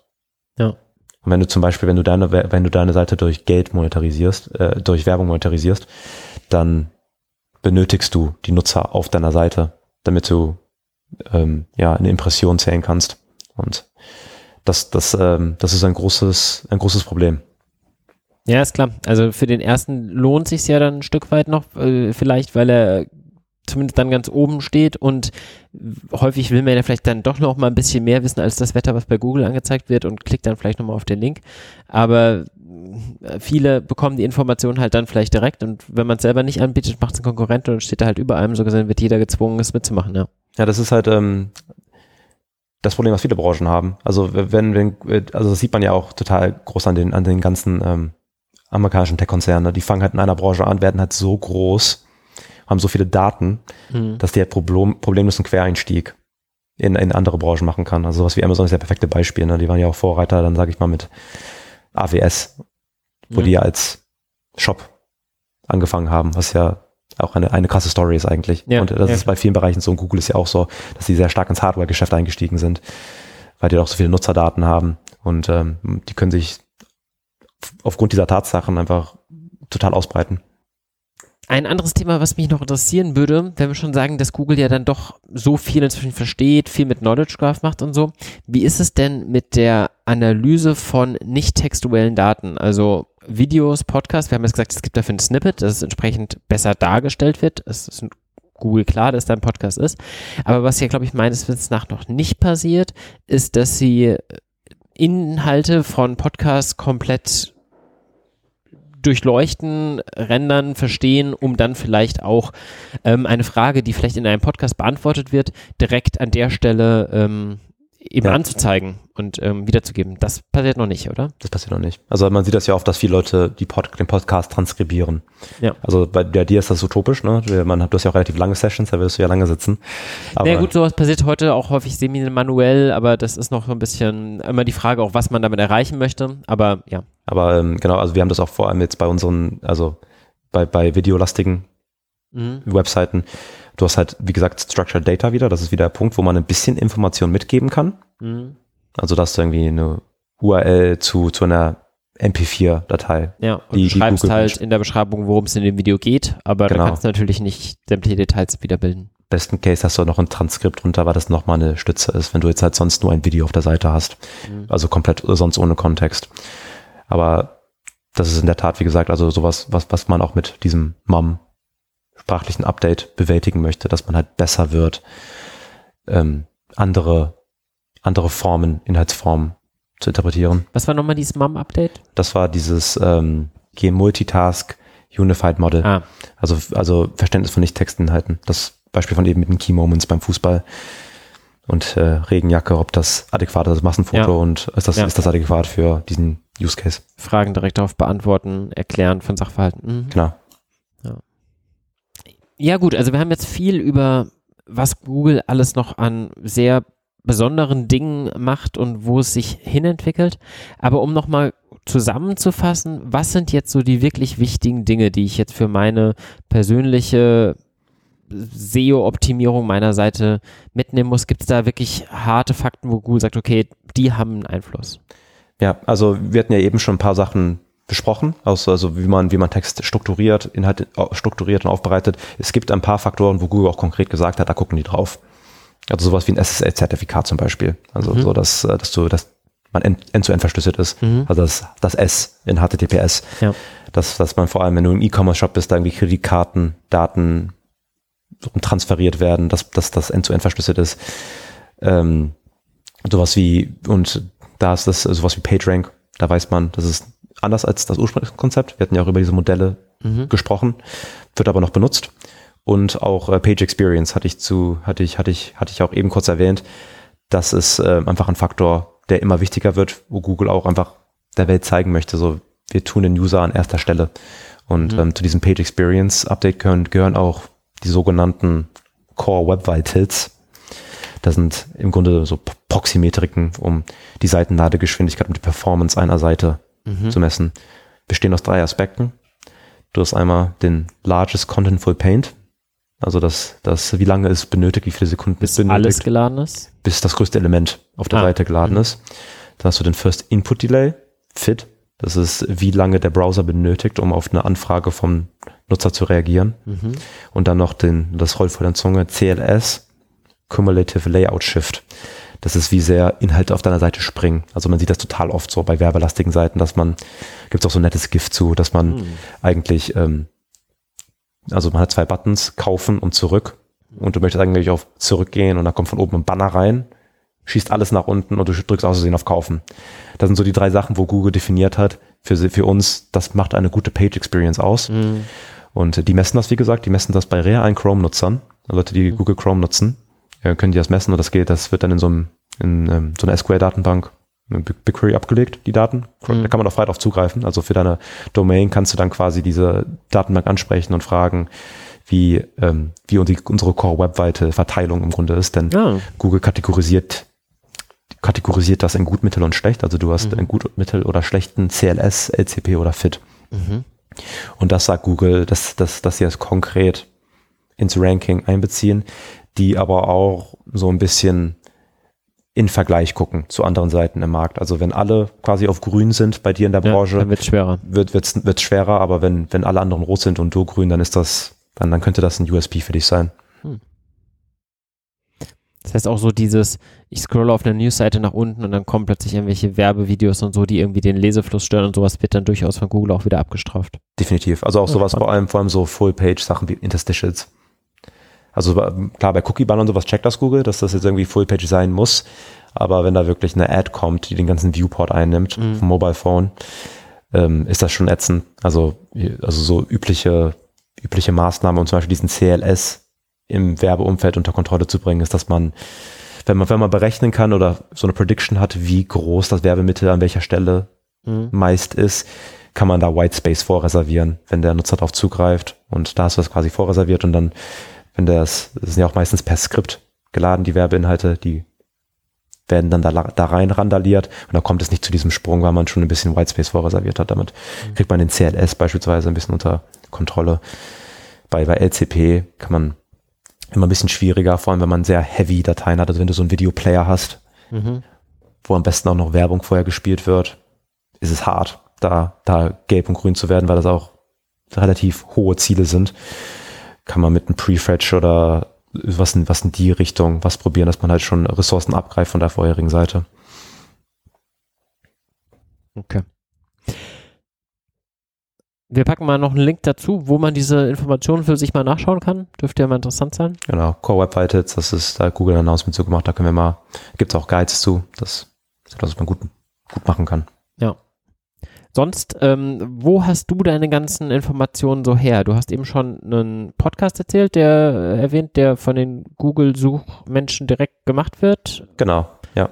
Das ist auch so eine Primärquelle oder wir haben wahrscheinlich auch guten Tech-Blog oder so? Also Google hat auch einen Blog. Ähm, aber ich hatte es, ich habe es schon mehrfach erwähnt, glaube ich, dass man nicht immer alles für bare Münze mhm. nehmen sollte, was Google kommuniziert. Bei vielen sagen, sagt Google, das ist kein Problem. Oder zum Beispiel die Problematik, das ist nur beispielhaft, ähm, wenn du eine etablierte Website hast mhm. und du nochmal so einen anderen Bereich aufmachen möchtest. Ja. Ich meine, du möchtest jetzt plötzlich an, anfangen, irgendwas zu verkaufen. Mhm.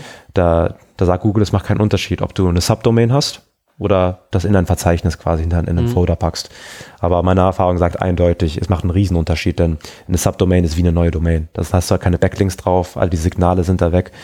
Das, äh, es macht einfach viel mehr Sinn für S E O jetzt, mhm. ein Folder zu machen. Ob das jetzt sonst Sinn macht, ist nochmal, das muss auch berücksichtigt werden, aber das ist zum Beispiel etwas, wo Google sagt, das ist kein Unterschied. So, mach, mach's wie du möchtest, was technisch einfacher ist und wo man aber von der Realität ein bisschen, wo die Realität ein bisschen anders aussieht. Wir können, ich kann ein paar ähm, Newsquellen reinposten. Mhm. Ich bin auch äh, viel, also ich, ich, S E Os auf Twitter sind sehr aktiv, die mhm. posten immer coole Sachen. Aber am Ende, das, das, da wollte ich auch, da wollte ich auch eben ein bisschen darauf hinaus, als ich meinte, S E O muss greifbarer gemacht werden, es mhm. muss, man muss evidenzbasiert vorgehen. Es gibt selten Faktoren, wie gesagt, ich habe ja auch eben erzählt von industrieabhängigen Faktoren. Man muss einfach selber ausprobieren und testen, was funktioniert und die sogenannten Best Practices immer mit einer Prise Skepsis begegnen, denn bei S E O gibt es nur in sehr, sehr wenigen Fällen eine One-Size-Fits-All-Lösung. Hast du trotzdem nochmal einen Tipp, um jetzt nach dem all dem Gehörten, das nochmal, wenn man sich für sich überlegen will, nochmal so eine Art Checklist zu haben oder so, über was sollte ich nochmal nachdenken genau? Ähm, gibt es da nochmal einen guten Link? Ähm, also Google hat da auch Quellen und es, es gibt, äh, es gibt ähm, verschiedene Ressourcen, mhm. wo ich, mir fällt eine gute ein, die ich auch, die, die wir auch in die Shownotes packen können. Ähm, Im Großen und Ganzen, ich hatte ja eben so erwähnt, dass es vor allem auch auf die Grundlagen gut ja. ankommt, dass man halt, dass man, dass man guten Content hat, das vernünftig strukturiert hat, dass man nicht die, dass man nicht keine hohe Quality hat, sondern seinen guten Content nicht irgendwie auf der fünften Fahrtebene versteckt mhm. hat, sondern dass von der Homepage ein, zwei Klicks, mhm. sag ich mal, entfernt ist. Sowas wie interne Verlinkung, dass diese Texte auch im Textfluss untereinander verlinkt werden und da auch auf Ankertexte achten. Also quasi ähm, der verlinkte Textbaustein, mhm. welcher Text da steht, das ist der Ankertext. Das ist etwas, also es sollte eine gute Indikation geben, wovon die Zielseite handelt. Das ist auch etwas, wo Google noch immer nachguckt. Also wenn du mal bei, bei wenn, wenn du mal googelst nach hier, mhm. da wirst du bekommen als erstes Ergebnis Robert-Koch-Institut. Das ähm, liegt daran, dass jede Website ungefähr, jedes Restaurant hat halt diesen Disclaimer. Wir haben ja Corona-Maßnahmen, wir mhm. müssen Regeln befolgen. Für nähere Informationen, bitte klicken Sie hier. Das ist ja lustig. Ja, tatsächlich. Wobei die auch in N R W sind. Ob wir das wohl auch in Berlin bekommen hätten? Ja, aber früher, früher war das immer Adobe von, äh, von dem Adobe äh, P D F-Reader. Das hat auch jeder eingebunden mit einem hier Ankertext. Also finde ich halt deutlich nochmal die Wichtigkeit davon. Ist eine banale Sache, aber dass man das meine ich eben mit Basics. Also das ist jetzt keine hohe Kunst. Da musst du jetzt nicht zehn Jahre S E O für gemacht haben, um einen vernünftigen Ankertext zu schreiben und vernünftige interne Verlinkungen zwischen deinen Inhalten zu setzen. Sowas wie Core Web Vitals. Das ist dann eher so. Das ist, das ist nicht, wie ich habe es eben schon mal erwähnt, nicht so der Needle Mover. Das ist nicht das, was den großen Unterschied macht, wenn du nicht diese Basics hast. Eine vernünftige Informationsarchitektur, wo sich der Nutzer auch gut zurechtfindet. Und einfach sowas wie interne Verlinkungen und die Verlinkung der Linkgraph quasi auf deiner Seite selbst. Das ist, ist sehr, sehr wichtig. Ja. Und etwas, was auch komplett unter deiner Kontrolle ist. Da hast du komplette hundertprozentige Steuerung. Da bist du nicht abhängig von irgend, von, von wie, wie es bei Backlinks der Fall ist. Ja. Ja, okay, dann haben wir jetzt irgendwie nochmal einiges an Sachen mitgesammelt. Ich muss auch erstmal überhaupt über meine Tech-Tiefen-Seite gehen und mal schauen, was ich denn da noch eigentlich so finde, was ich dann vielleicht mal noch verbessern könnte. Geht ja dann irgendwie doch so unter im, im Alltag. Aber ja, wird vielleicht ein guter Aufhänger. Vielleicht poste ich danach auch nochmal, wenn ich einen guten Insight gefunden habe.